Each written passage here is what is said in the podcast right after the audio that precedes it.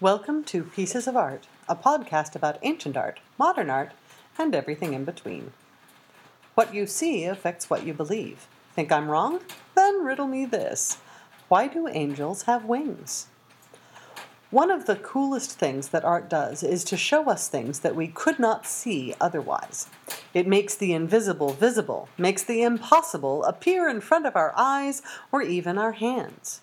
Imagination becomes one step closer to reality, and with a little divine intervention, it might just make that final leap. In the ancient world, the best artists were those whose paintings or sculptures could fool you into thinking that they were real. There was always the possibility that a painting or a sculpture might become actually a living thing. The original Pygmalion story wasn't about Eliza Doolittle and Professor Higgins. It was about a Greek sculptor who never could manage to find a wife for himself. No mortal woman he ever met was quite right, so he sculpted one. He spent days, weeks, months sculpting his ideal woman. He fell in love with her, of course. Eventually, the goddess of love took pity on him, and when he returned home one day after prayer at the temple to Aphrodite, lo and behold, his statue had become a real girl! They got married and, of course, lived happily ever after. Impossible? Couldn't happen in real life? Well, sure. But see, that's what art does. It messes with reality.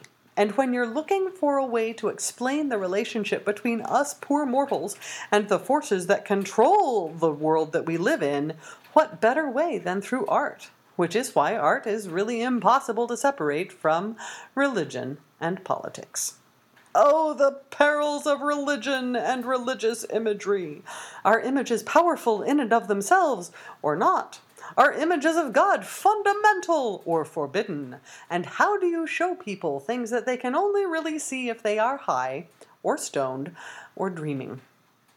What visual cues will you use to illustrate sometimes elaborate concepts of the divine? In Hindu art, gods like Vishnu and Shiva are painted or sculpted with multiple heads and arms, each one with a different attribute and expression. All of these heads and arms, and sometimes legs, allow the artist to show several different facets of a supernatural being all at once. They also allow the artist to communicate several things at once through mudras or hand gestures that act as a basic form of sign language. Now, if you're into yoga, you probably already know a few mudras. There's one for teaching, one for blessing, one for saying, Fear not. And by the way, if you were raised in Catholicism or Orthodox Christianity, you know these hand gestures already. Because guess where Christian artists got the idea for all those gestures that various saints and angels make in all of those marvelous paintings? Hinduism.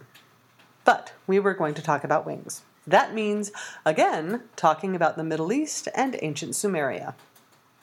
Enkidu, Gilgamesh's best friend, dies and gets buried, and Gilgamesh has a nightmare about Enkidu, who tells him just how rotten it is to be dead. When Enkidu tells him about the horrors of the afterlife, he mentions birds. Birds, Enkidu says, flit between the realm of the dead and the world of the living, and it's rather depressing that birds are the only visitors, but that gives us an important clue winged creatures travel between realms, between the world of the natural and the world of the supernatural. We see a similar thing in ancient Egypt, where gods take on zoomorphic elements all the time. Speaking of zoomorphism, isn't that just a cool word? Zoo, of course, references anything associated with animals, like zoos. Morph means body. So, zoomorphic means animal like body. Anthropomorphic means human like body, and Metamorphoses is a series of myths and legends by Ovid.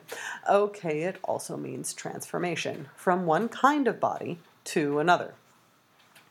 In ancient Egyptian art, we often see people with wings, scarab wings frequently.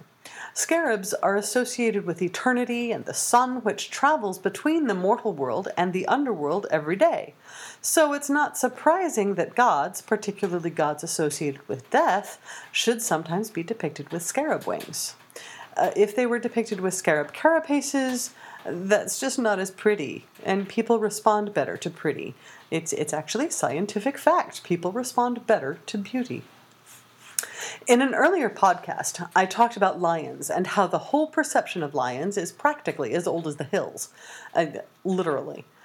It's the same with winged beings. All over the Mediterranean, in every culture that was influenced one way or another by Sumeria and Egypt, which is basically all of them, people whose job involves travel between this world and the supernatural world are depicted with wings.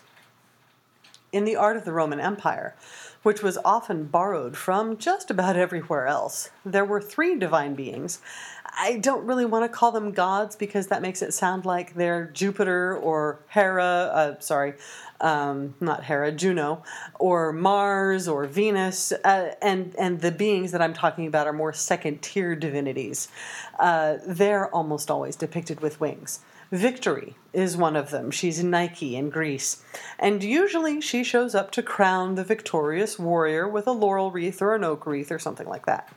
The other two are Cupid and Psyche, who's adorable. They're, they're always depicted as these adorable, well, okay, not always, but often depicted as these adorable little children with wings. Cupid gets bird's wings, and Psyche gets butterfly wings. Now, Psyche gets butterfly wings because she started off as a human being, nearly died, and was basically resurrected as a goddess. So she's got this transformation thing going that is rather butterfly like.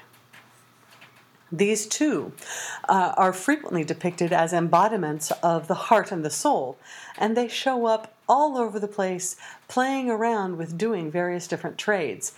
It's actually a visual pun symbolizing putting your heart and soul into your work. Romans love visual puns. They love puns in general.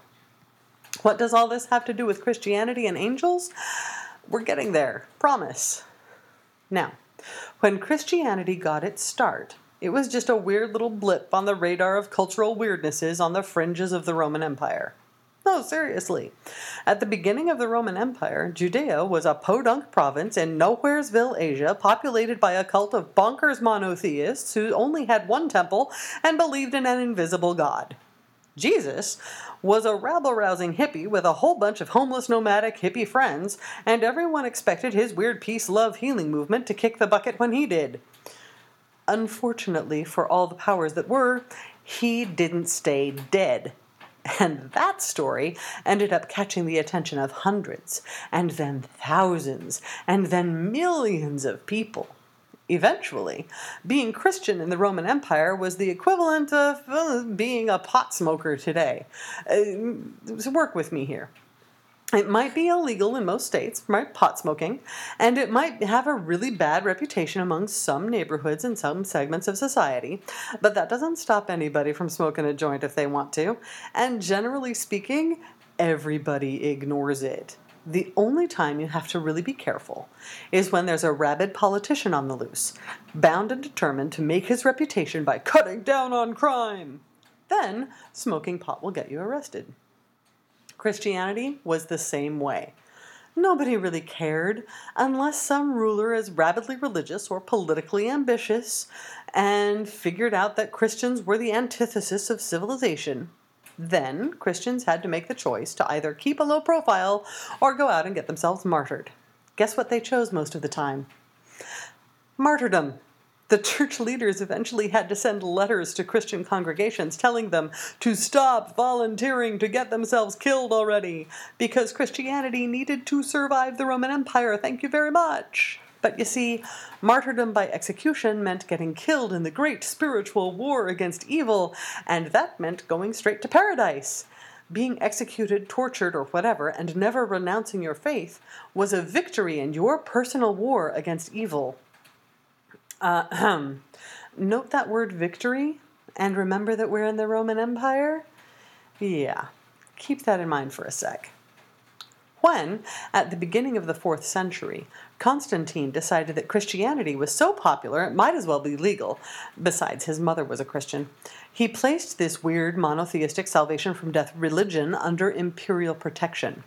When that happened, suddenly artists needed to, to accommodate Christianity. and we're talking real artists, artists with imperial commissions, not the folk artists that Christians were used to working with, the kinds of artists that uh, you end up seeing their work in the catacombs and at Dura Europos and places like that. Now we have really good artists, uh, experts who are combing scriptural texts for things that they can illustrate, like cherubim and seraphim and all sorts of other divine beings. Because, hey, even if you couldn't depict God, you could depict lots of other things. And all those writings were culturally founded in Sumeria. Yeah, Sumeria, not, not Judea, Sumeria. Because, see, Abraham and Isaac and, and Isaac and Jacob. We'll we'll go with Abraham and his wife Sarah. Guess where they're originally from? Ur. Right in the Tigris and Euphrates Valley, a hop, skip, and a jump from Uruk, which is where Gilgamesh was. And yes, see, I told you so. Wings, angels, birds. But, right, be careful about calling everything angels. Hang on a second. So, prophets from Israel had all of these visions about uh, divine messengers of God, seraphim and cherubim, and they have all kinds of eyes and all kinds of multiple sets of wings. And well, that's just fun to illustrate. Artists had a great time with that, particularly in the 6th and 7th centuries. Some of those paintings are just fabulous. But anyway, as martyrs and soldiers became saints and victors in the war against evil, they get illustrated with winged victories, giving them laurel wreaths. And then, of course, there's Christ as the God of love, and Cupid as the God of love, and there you have it. Angels, whether interpreted as servants of God, messengers of God, depictions of victory over evil, or manifestations of God's love, all end up having wings. Now, this is where language becomes really, really important. Let's say you're traveling through an art museum and you see a painting, and in this painting there is a baby with wings. How are you going to describe it? If you call it a baby angel, you are saying that the picture is Christian and that the baby with wings is a painted manifestation of divine love, because that's what a baby angel is. But what if this baby with wings is riding a dolphin? Or holding a quiver of arrows and a bow. If you keep on calling it a baby angel, you're going to start interpreting the whole artwork as though it were associated with Christianity, and then you are liable to go really far afield. I can only imagine what weird stories you could tell with baby angels and sea monsters and divine providence. Oh, wait, that's Jonah and the whale. And now my head hurts. because a baby with wings riding a dolphin is not a baby angel. He is Amor, the Roman god of love, the son of Venus, and definitely not Christian. Early Christians would be appalled and probably excommunicate you for even thinking such a thing. As far as they were concerned, all pagan gods were demons. By the way, fun literary conceit. Amor, A M O R, spelled backwards, is Roma, R O M A. Yay, it's another pun. It shows up in Roman literature all the time. And half the time, when you're seeing Cupid in Roman art, you have to be careful because it might just be yet another visual pun. Now, remember how victory is always winged? If you're looking at Roman or Greek art and you see a woman with wings and a trumpet or a wreath, she's not likely to be an angel either. If you call her an angel, you're claiming that the Greeks and the Romans are attributing whatever victory they're celebrating to the Judeo Christian God. And nothing could be farther from the truth. Calling her an angel opens the door to another can of worms that once again might get you excommunicated from whatever early Christian community you decide to pretend that you're a part of. Now, that means, of course, right, once again, ethnocentrism bad. You have to pay attention to the time and the place where you're at. Now, while we're on the topic of angels, we might as well talk about their opposites, demons. Everyone knows what the devil looks like, right?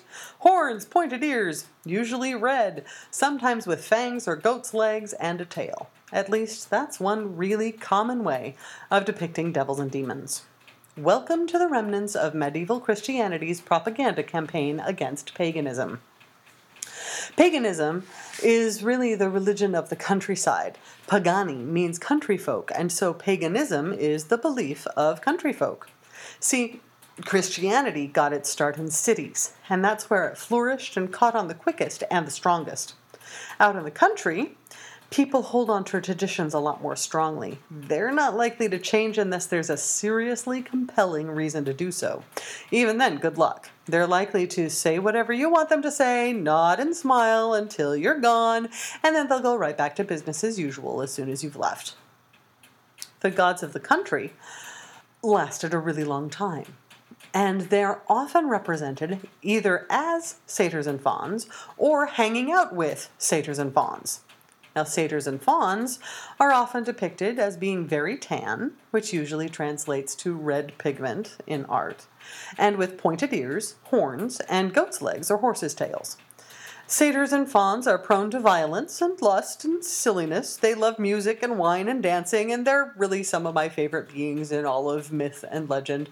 I really want to hang out with them as long as they're not drunk because, you know, drunk means all sorts of bad things. But when they're moderately sober, they're a blast. Christian leaders couldn't stand them. In order to root out the last teeny remnants of the old ways, they decided to p- depict the devil as a faun. That way, Christians would learn to be afraid of fauns whenever they saw them, and would ostracize people whose religion followed fauns and satyrs, and mob mentality would do the rest. It worked a little too well. And by the way, Christian leaders would use that same construct all the way through the Renaissance. It also gets used in political propaganda all the time. The way you depict an adversary, if you dehumanize them and demonize them, turn them into something evil, uh, then it doesn't matter what they actually look like. People will have that image imprinted in their heads, and that's how they interpret it. Um, look at some World War II propaganda posters about the Tokyo Kid if you uh, don't believe me. This has been an episode of Pieces of Art, a podcast about ancient art, modern art, and everything in between. Thanks for listening.